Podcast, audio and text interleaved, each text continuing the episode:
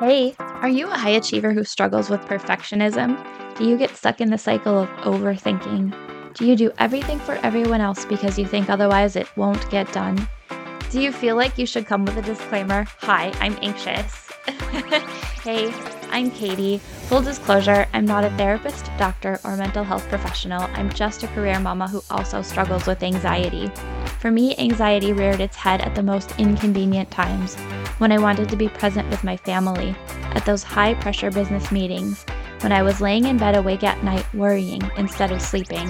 I just wanted to relax and be able to have fun, and I know that you do too. What if you found tools to manage your anxiety? What if you knew how to enjoy life even though you are anxious?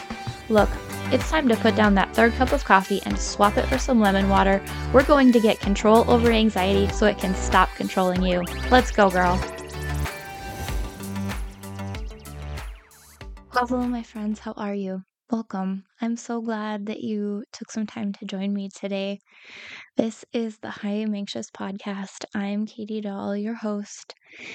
And I want to talk with you today about something that's just really been on my heart lately.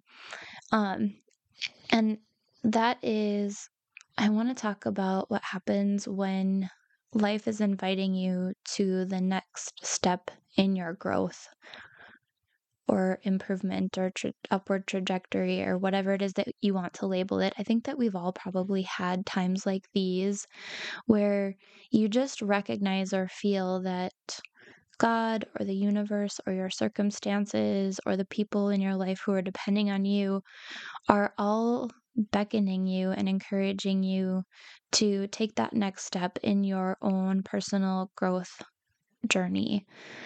I think about the this concept of like a stair step. I had a really good discussion with a friend one time about this concept where we both feel like we're constantly growing and our growth sort of looks like a stair step where you go up a step and kind of level off and then you might bump into the next step and realize that in order to continue there's nowhere to go but up and we may constantly be learning the same lesson or same type of lesson over and over, but each time we're at that point where we're moving up a step, it's learning this lesson in a new way, in a new light, in a deeper way, oftentimes.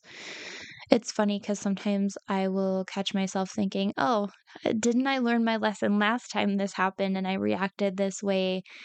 But when I really stop to think about it, I think that maybe I did, and now the thing that's going on in my life that's inviting me to learn is just beckoning me to learn the lesson in a new new way, a deeper way, a different angle, what have you.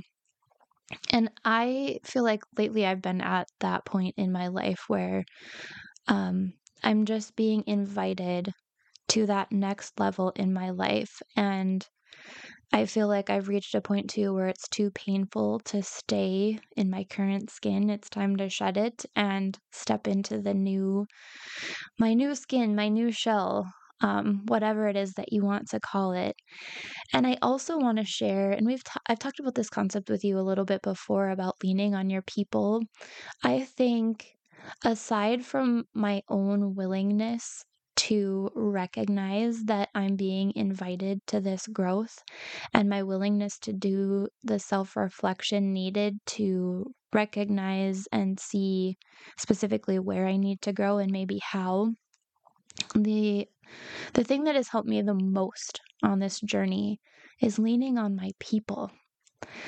I feel like as high achievers, we oftentimes don't want to rely on others for one reason or another. We feel like maybe sometimes we don't want to bother other people or we can't trust other people or maybe sometimes we might even have a little bit of an ego problem and think ah no one can do this as well as me and so I'll just take care of this myself when maybe that that isn't the truth.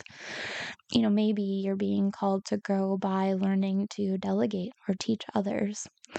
So, I just say this to encourage you that if you are at that point where you're uncomfortable in the skin you're in, or you're bumping up against the next step and it's time for you to grow, that you open your arms wide, figuratively, to that experience, as uncomfortable as it may be, especially as a high achiever who's maybe used to things coming easily or um, meeting all of your goals and not necessarily having to um, get super uncomfortable to be where you need to be. I encourage you to really embrace that feeling of being too uncomfortable where you're at, noticing that it's time for you to level up, to step into the next phase of your life.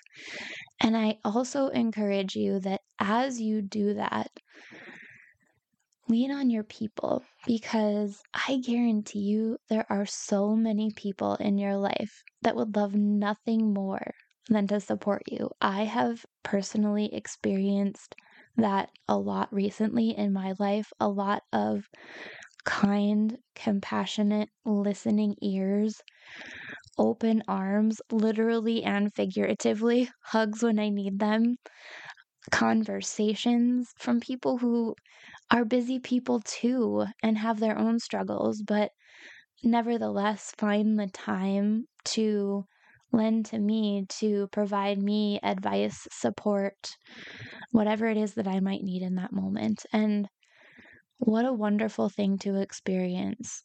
Painful, but yet also exciting, hopeful, wonderful, all at the same time. So, sweet friends, if you are feeling that that is you, you're being invited to that next step, you're being invited to grow in your life, embrace it.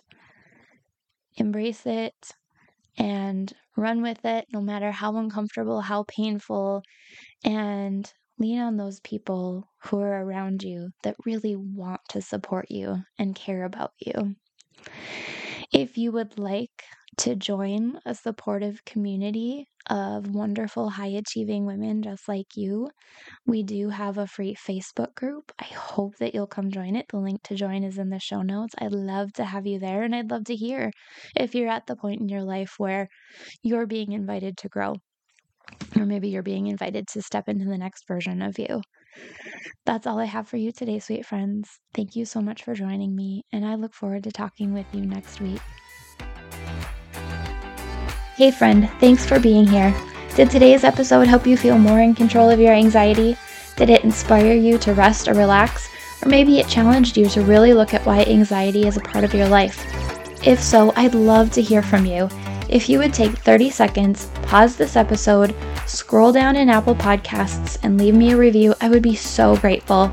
See you next week.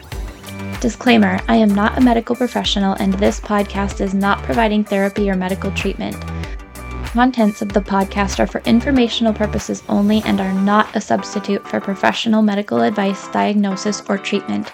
Always consult your healthcare provider with your health questions and concerns.